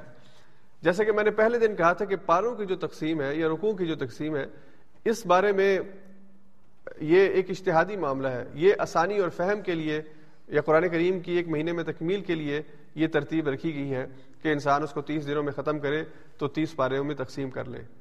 یہ اللہ کی طرف سے یا رسول اللہ علیہ وسلم کی طرف سے نہیں ہے۔ البتہ یہ منزل کے حوالے سے آثار ہے کہ جس کے اندر صحابہ کرام کی تلاوت کا معمول بیان ہوا ہے کہ وہ سات دنوں میں قرآن کی تلاوت کیا کرتے تھے۔ اور یہ وہ سات حصے یہ سات منزلیں ہیں کہ ایک دن میں ایک منزل، دوسرے دن میں دوسری منزل اور تیسرے دن میں تیسری منزل اور اس طرح ساتویں دن پورا قرآن مکمل ہو جاتا تھا تلاوت کے لیے۔ تو اب پھر اگین میں یہاں پہ آپ سے اور اپنے سے یہ سوال کروں گا کہ صحابہ کا تو قرآن کے ساتھ یہ معمول تھا۔ قرآن کے ساتھ اتنی محبت تھی، اتنا لگاؤ تھا کہ وہ سات دنوں میں قرآن کو پڑھ لیتے تھے۔ اور بعد کے ادوار میں پھر اسے آسانی کے لیے تیس پاروں میں تقسیم کیا کہ اب لوگ سات دنوں میں ٹائم نہیں ہوتا، مصروف ہو گئے ہیں۔ تو اب اس کو تیس دنوں میں ختم کر لیں تو تیس پاروں میں تقسیم کر لیا۔ تو پہلے تو ہمیں یہ دیکھنا کہ کیا ہم تیس دنوں میں بھی ختم کرتے ہیں یعنی قرآن کو ایک دفعہ۔ اور تیس دن تو پھر اس سے اگلی بات سات دنوں والی ہے۔ سب سے خوبصورت اور افضل بات تو یہی ہے کہ انسان سات دنوں میں اس کلام کو ختم کرے، اس قرآن کو ختم کرے یعنی اس کی تلاوت بھی، اس کا ترجمہ بھی، اس قدر اس سے محبت ہو، اس قدر اس کا اہتمام ہو پڑھنے کا، اس لیے کہ جتنا زیادہ آپ اس کو پڑھیں گے، جتنا زیادہ آپ اس کے ساتھ اپنے آپ کو وابستہ کریں گے، اتنا زیادہ آپ کے سامنے قرآن کی ہدایات واضح ہوں گی، آپ کے سامنے نور اور روشنی پھیلے گی۔ تو یہ جو قرآن کریم کا دورہ قرآن ہم کر رہے ہیں، اس کے اندر بھی بیسیکلی مقصد یہی ہے کہ ہم ان باتوں کے ذریعے، ان جو ہمارے موضوعات ہیں، ان کے ذریعے آپ کو قرآن سے وابستہ کریں۔ یہ موٹے موٹے، آپ سمجھ لیجیے کہ دیکھ کے کچھ چاول ہیں جو ہم اٹھاتے ہیں اور پیش کر دیتے ہیں۔ اصل میں تو آپ کو خود اس کے اندر غوطہ زنی کرنی ہے۔ آپ کو خود قرآن کے موضوعات کے اندر اترنا ہے اور اس کی گہرائی حاصل کرنی ہے۔ اور یہ تبھی ممکن ہے جب آپ بار بار قرآن کو پڑھیں گے اور اس کو دن کی اپنی روٹین کا حصہ بنائیں گے۔ صورت کے جو مرکزی مضمون ہے، اس میں اللہ تعالیٰ نے شریعت کے جو احکام ہیں، ان کی تکمیل کے حوالے سے، جیسا کہ میں نے کہا کہ آیت آئے گی اللہ تعالیٰ نے شریعت کو مکمل کیا اور اس سے متعلق احکام اللہ نے اس میں بیان فرمائے۔ پھر اسلامی ریاست کا جو قیام ہے اور جو اصل دین کا مقصد ہے، جس کے بارے میں اللہ نے قرآن میں تین جگہ مختلف مقامات پہ یہ آیات ارشاد فرمائی کہ الدی ارسل رسول بالہدا و دین الحق الدین کلی، کہ اللہ نے اپنے رسول کو بھیجا، اپنے نبی کو بھیجا، واضح ہدایات کے ساتھ، اپنی طرف سے ہدایت اور روشنی کے ساتھ، اس لیے کہ دین کو دنیا پہ غالب کر دیا جائے۔ تو وہ جو احکام ہے اور یہ جو موضوع ہے صورت میں آئے گا۔ اور پھر تیسرے نمبر پر امت مسلمہ کے خلاف اللہ نے چارج شیٹ پیش کی۔ ان کے خلاف اللہ نے ایف آئی آر ہمیں بتائی ہے کہ کن جرموں کی وجہ سے، کن غلطیوں کی وجہ سے اور کن غلط عقیدوں کی وجہ سے وہ اپنی ذمہ داری سے معذول کیے گئے ہیں، وہ اپنے منصب سے ہٹائے گئے ہیں اور تمہیں وہ منصب دیا گیا ہے۔ تو دیکھو تم سے وہ کام نہ ہو۔ تم ان حرکتوں میں، ان کاموں میں اپنے آپ کو مبتلا نہ کرو جس وجہ سے وہ غلط رستے پر یا وہ جس وجہ سے اللہ کی رحمت سے دور ہوئے۔ اس کے بعد جب اس صورت کی ابتدا ہوتی ہے، تو پہلا جو حصہ ہے، پہلی گیارہ آیات، اس میں امت مسلمہ کو بہت اہم اور بہت تکمیلی احکام دیے گئے ہیں۔ اور سب سے پہلا حکم اس میں اللہ نے، اوفو بالعقود، عقود کو پورا کرو۔ اب یہ جو عقود پورا کرنے کا حکم ہے، یہ اتنا جامع حکم ہے کہ اس پہ میرا خیال ہے کہ ایک دن صرف اسی پر ہی گفتگو ہو، تب بھی ناکافی ہے کہ اس کے مضمون کو، اس کے مفہوم کو مکمل طور پہ واضح کیا جائے۔ اور یقین جانیے اگر قرآن کی صرف اسی آیت کو ہم پلے باندھ لیں، ہم اپنی انفرادی زندگی کے اندر بھی اور بطور قوم، اپنی قوم اور اپنی نیشن کے اندر اور بطور انسانیت ہم ایک خوبصورت دنیا جو ہے وہ قائم کر سکتے ہیں، ایک بہترین معاشرہ قائم کر سکتے ہیں۔ ایک ایسا معاشرہ کہ جس کی چاہت اور جس کی تمنا ہر انسان کرتا ہے اور جس کو عملی طور پر حضور علیہ سات والسلام اور آپ کے صحابہ نے قائم کر کے دکھایا۔ تو اللہ نے سب سے پہلا حکم یہ دیا، یا الذین آمنو، اے ایمان والو اوفو بالعقود، عقود کو پورا کرو یعنی وعدوں کو پورا کرو۔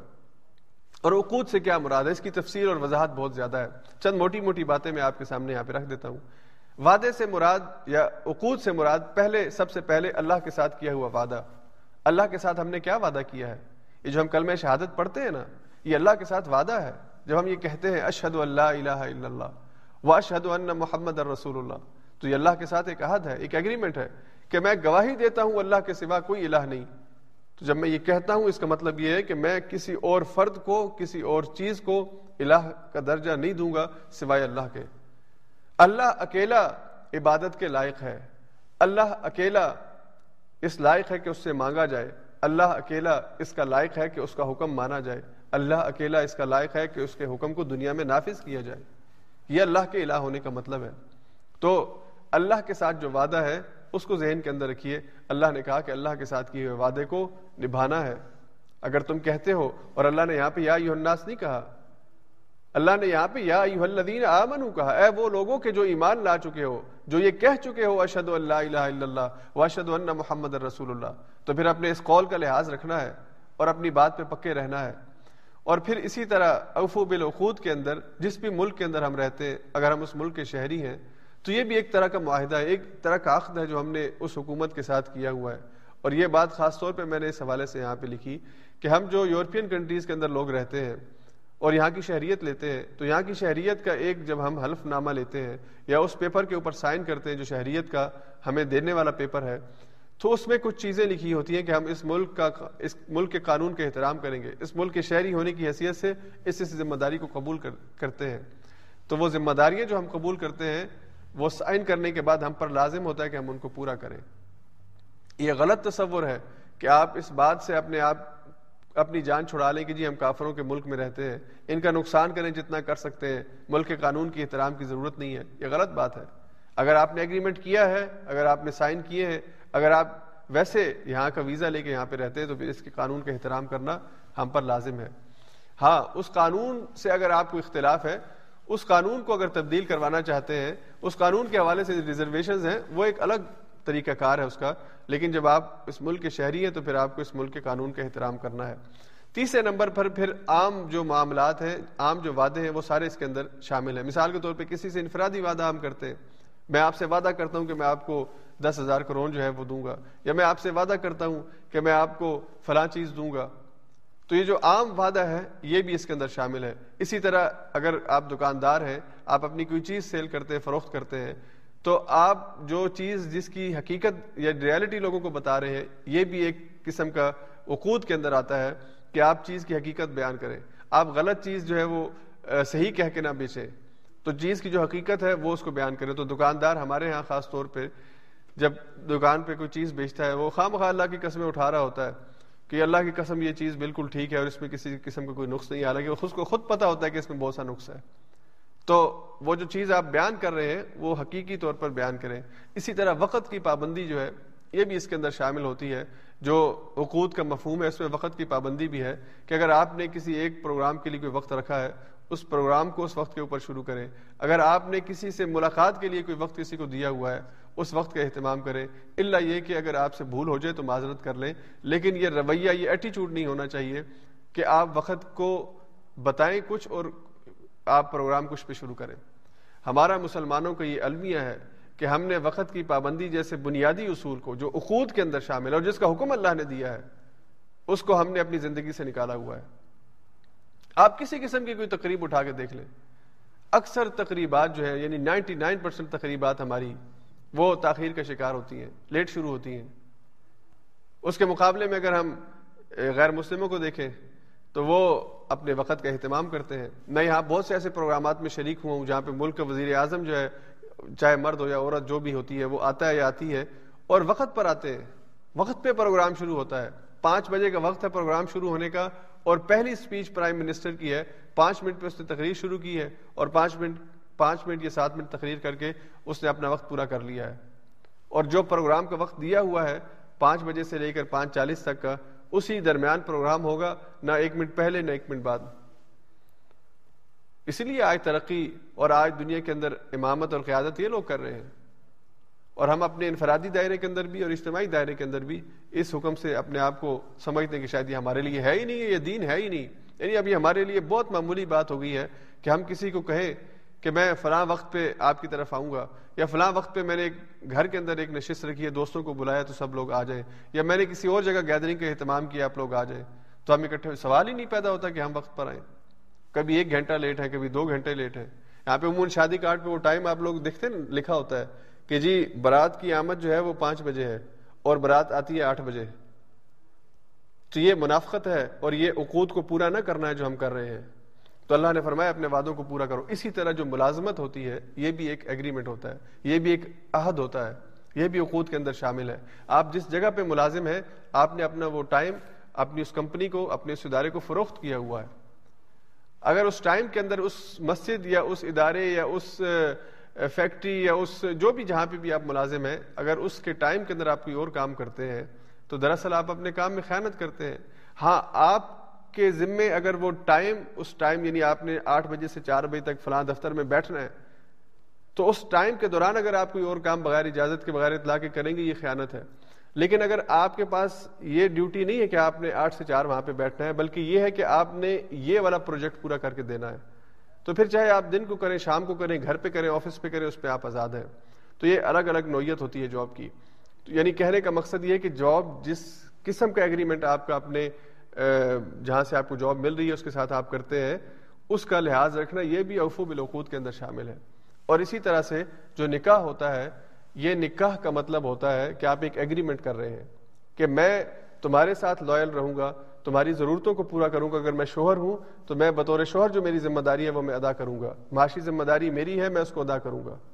اور اسی طرح حفاظت کی ذمہ داری میری ہے، اسے میں پورا کروں گا۔ اور بیوی جب یہ عہد کرتی ہے کہ میں تمہارے ساتھ لائل ہوں تو اس کا مطلب یہ ہے کہ تمہارے گھر میں تمہارے بچوں کی تربیت کے حوالے سے، ان کی نگہداشت کے حوالے سے، اپنی عزت کے حوالے، کی حفاظت کے حوالے سے میں تمہارے ساتھ لائل ہوں۔ تو یہ ایک ایگریمنٹ کے اندر دونوں جاتے ہیں۔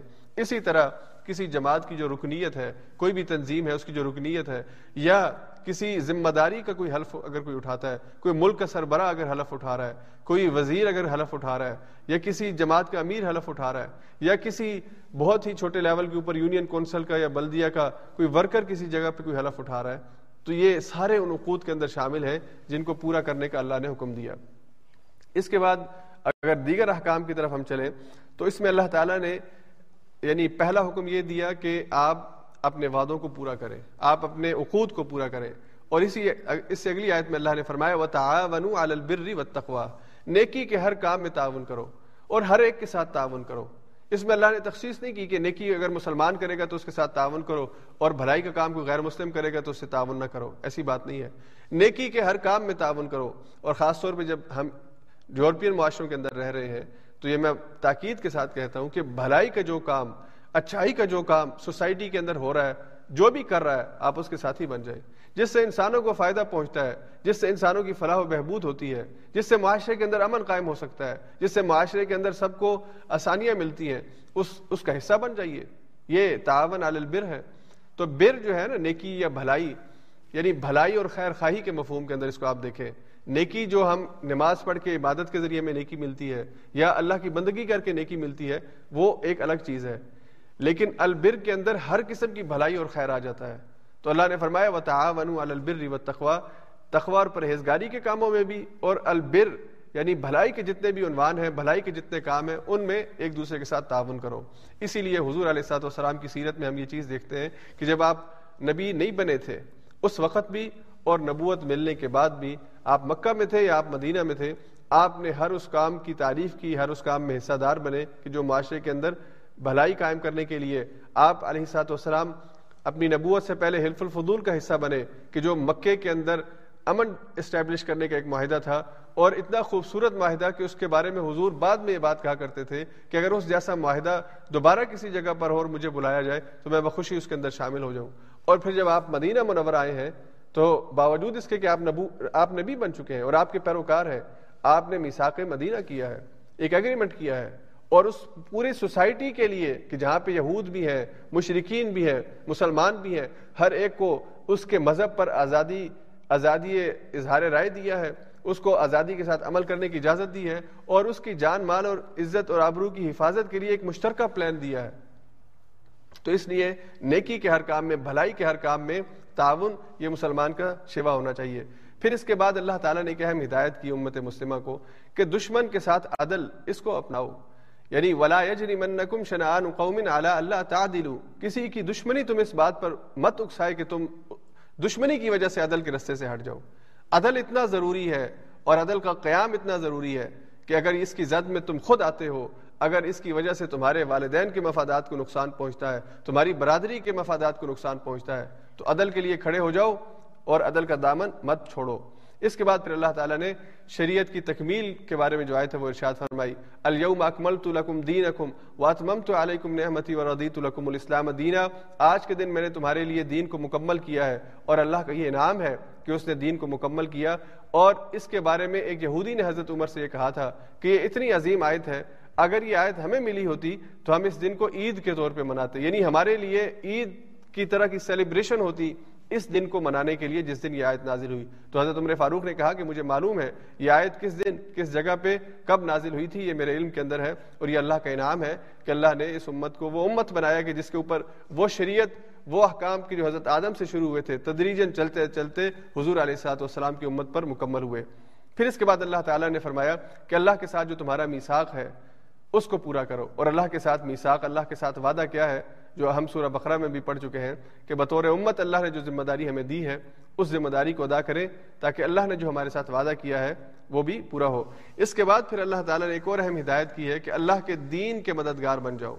یا الذین آمنوا کونوا قوامین للہ شہداء بالقسط۔ اے ایمان والو اللہ کے لیے گواہی دینے والے بن جاؤ، انصاف کی۔ یعنی اللہ کے دین کو نافذ کرنے کے لیے مددگار بن جاؤ۔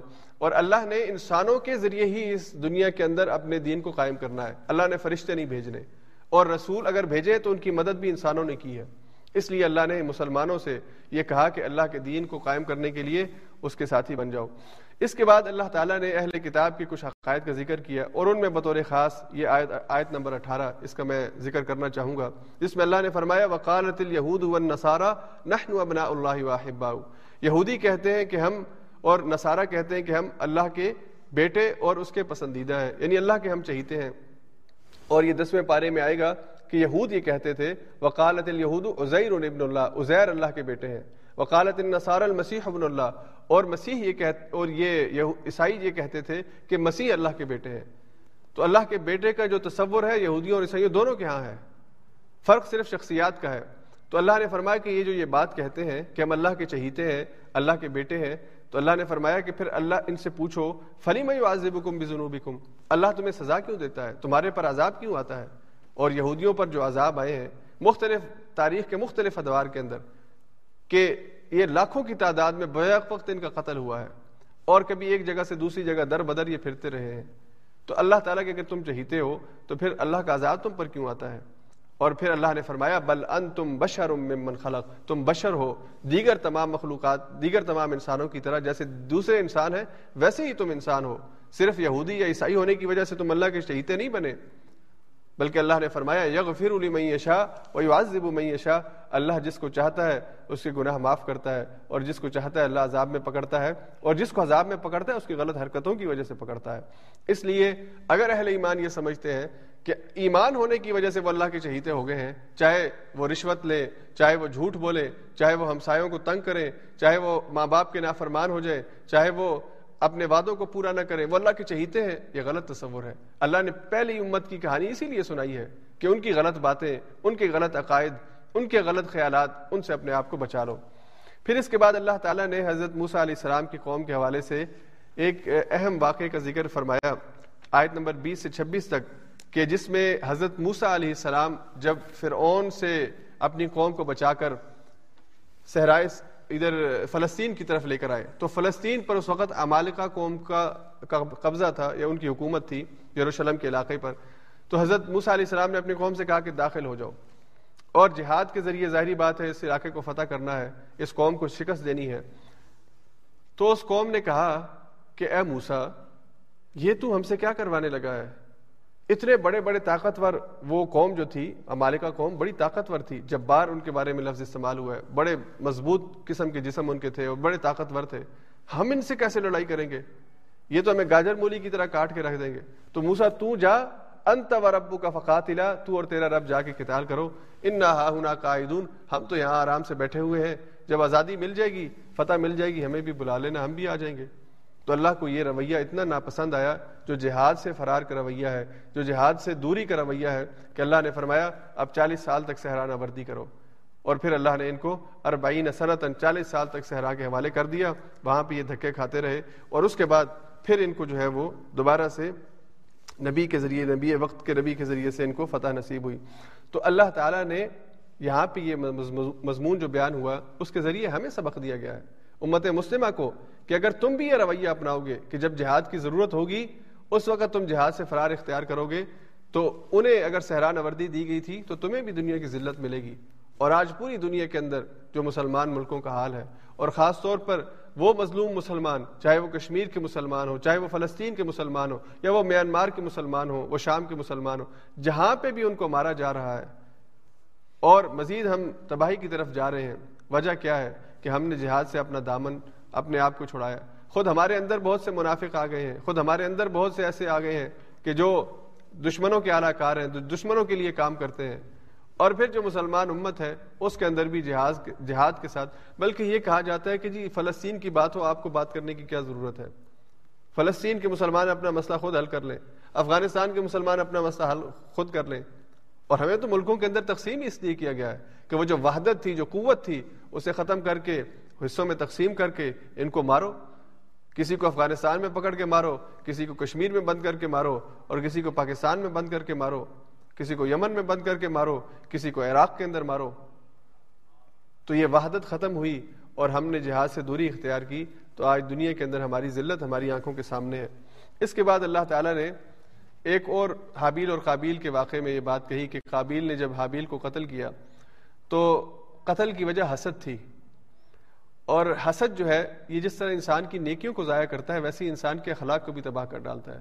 یعنی انسان اس حد تک چلا جاتا ہے کہ وہ اپنے بھائی کو، اپنے سکے بھائی کو قتل کرنے سے اسے کوئی شرم نہیں آتی۔ تو قابیل نے اپنے بھائی کو قتل کر دیا۔ تو پھر اللہ نے فرمایا کہ یہ اتنا بڑا جرم ہے، ایک انسانی جان، ایک معصوم انسانی جان کا قتل، گویا کہ پوری انسانیت کا قتل ہے۔ تو اللہ نے فرمایا کہ کتب نہ بنی اسرائیل، ہم نے بنی اسرائیل پہ یہ فرض کیا تھا، انہو من قتل نفسا بغیر نفس او فساد فی الارض، کہ اگر کوئی آدمی کسی دوسرے آدمی کو بغیر کسی وجہ کے قتل کر دے، بغیر اس کے کہ اس نے زمین میں کوئی فساد کیا ہو، کسی جرم کا مرتکب ہوا ہو، فکانما قتل الناس جميعا تو گویا اس نے پورے انسانیت کا قتل کیا۔ ومن احیاها، فکانما احیا الناس جميعا اور جس نے کسی ایک انسان کی جان بچائی، اس نے گویا کہ پوری انسانیت کی جان بچائی۔ اس کے بعد آج کی جو ہمارے درس کی آخری آیت ہے وہ آیت نمبر 48 ہے، جس میں اللہ تعالیٰ نے قرآن کو سابقہ کتابوں کے اوپر نگران مقرر فرمایا یہ قرآن کے بارے میں یہ صفت بیان فرمائی کہ قرآن مہیمن ہے اور یہ قرآن کا ایک نام ہے۔ اللہ نے فرمایا وہ انزل نا علیہ کل کتاب بالحق۔ اور ہم نے آپ کی طرف کتاب نازل فرمائی، جو حق ہے، سچ ہے، مصدقاً تصدیق کرنے والی ہے، ویریفائی کرتی ہے لما بین یدیہ من الکتاب جو کچھ بھی اس سے پہلے کتاب میں بیان کیا جا چکا، جو کچھ اس سے پہلے اللہ نے نازل کیا وہ مہیمن علیہ اور یہ ان کے اوپر نگران بنا کے بھیجی گئی ہے۔ یعنی مہیمن کا مطلب یہ کہ جو کچھ پہلے بیان ہوا، اس کی تصدیق بھی کرتی ہے، اور جو کچھ اس میں ٹھیک ہدایات تھیں، اس کو اس کتاب میں ریپیٹ بھی کیا گیا ہے۔ فحکم بینہم بما انزل اللہ بس آپ ان کے درمیان فیصلہ کیجیے۔ اس شریعت کے مطابق جو اللہ نے آپ کو دی ہے، اس کتاب کے مطابق جو اللہ نے آپ کو دی ہے۔ ولا تتبع اهواهم اور ان کی خواہشات کی پیروی مت کریں۔ اما جاءک من الحق، اس وجہ سے کہ اب حق آپ کے پاس آ چکا ہے۔ اب اللہ کی طرف سے ہدایت اور رہنمائی اور اصول اور ضوابط آ چکے ہیں۔ لکل جعلنا منکم شراطا ومنهاجا، ہم نے ہر ایک کو ایک شریعت اور ایک رستہ دیا ہے۔ موسیٰ علیہ السلام آئے تو ان کے ساتھ ایک شریعت تھی۔ عیسیٰ علیہ السلام آئے تو ان کے ساتھ احکام تھے۔ اسی طرح حضور علیہ السلام آئے تو ان کے ساتھ ایک شریعت تھی اور یہ آخری شریعت ہے جو کسی نبی کو دی گئی، اس لیے کہ وہ آخری نبی تھے جو شریعت لے کے آئے تھے۔ اب حضور کے بعد کوئی نبی نہیں آئے گا، کوئی شریعت نہیں آئے گی۔ اب حضور کے بعد کسی کو یہ اتھارٹی نہیں ہے کہ وہ کسی حلال کو حرام کر دے، کسی حرام کو حلال کر دے، یا کہ یہ کہے کہ مجھ پر اللہ کی طرف سے وہی نازل ہوتی ہے۔ اور پھر اللہ نے فرمایا، ولو شاء اللہ لجعلکم امتا واحدہ اگر اللہ چاہتے اللہ کی منشا ہوتی، وہ تمہیں ایک ہی امت بناتے۔ ولیکن لیبلوکم فیما آتاکم لیکن اللہ کی طرف سے فیصلہ یہ تھا کہ وہ تمہیں آزمائے، اس میں جو تمہیں دیا گیا ہے۔ فستبق الخیرات، پس نیکی کے کاموں میں سبقت لے جانے کی کوشش کرو۔ ایک دوسرے سے آگے بڑھنے کی کوشش کرو۔ اس لیے کہ نیکی کے میدان میں آگے بڑھنا یہی اصل مقصود ہے۔ اللہ کی رضا کو حاصل کرنے کے لیے دوڑ لگانا، ایک دوسرے سے آگے بڑھنے کی کوشش کرنا، یہی مطلوب ہے۔ فستبق الخیرات، خیرات کے کاموں میں، بھلائی کے کاموں میں۔ اور پھر اللہ نے اگین یہاں پہ خیرات کا لفظ استعمال فرمایا۔ یہ جو بھلائیاں ہیں نیکیاں ہیں، خیرات کے کام ہیں، فلاح انسانیت کے کام ہے اس کی کوئی لمٹ نہیں ہے۔ تم علم کے میدان کے اندر انسانیت کو نفع پہنچانا چاہتے ہو، چاہے وہ علم ٹیکنالوجی کا علم ہے سائنس کا علم ہے باٹنی کا علم ہے، کسی چیز کا علم ہے، اس کے ذریعے سے انسانیت کو فائدہ ہوتا ہے۔ یہ فصبقو بالخیرات کے اندر آتا ہے کہ تم اس کام کے ذریعے انسانوں کو سہولت دینے کے لیے، انسانوں کی ترقی کے لیے اور انسانوں کو آگے سے آگے لے جانے کے لیے اگر اس میدان میں کام کرتے ہو تو تم اس کام کے ذریعے اللہ کا قرب حاصل کرتے ہو۔ اور اگر تم جہاد کے ذریعے ظلم کا خاتمہ کرنا چاہتے ہو، یہ بھی فستبیقو بالخیرات ہے۔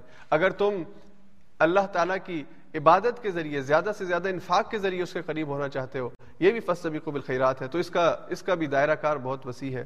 اللہ مرجعکم جمیعا، تم سب کو اللہ کی طرف واپس پلٹنا ہے۔ فیونبئکم بما کنتم فیہ تختلفون۔ پھر وہ تم کو اس بارے میں خبر دے گا جس بارے میں تم اختلاف کر رہے ہو۔ آج دنیا کی زندگی کے اندر تم اس اختلاف میں پڑے ہوئے ہو کہ یہودیت اصل ہے، عیسائیت اصل ہے یا کون سا دین اصل ہے؟ تو اللہ نے فرمایا کہ اللہ نے اپنی طرف سے رسول بھیجا، واضح کتاب کے ساتھ بھیجا، واضح نشانیوں کے ساتھ بھیجا۔ اگر اس کے بعد بھی تمہارا اختلاف ختم نہیں ہو رہا، تو پھر قیامت کے دن ہی اللہ تمہارے اس اختلاف کی حقیقت تمہارے سامنے کھول کے رکھ دے گا۔ اللہ تعالیٰ مجھے اور آپ کو قرآن کریم کو سمجھنے اور اس پر عمل کرنے کی توفیق عطا فرمائے۔ وآخر دعوانا ان الحمد للہ رب العالمین۔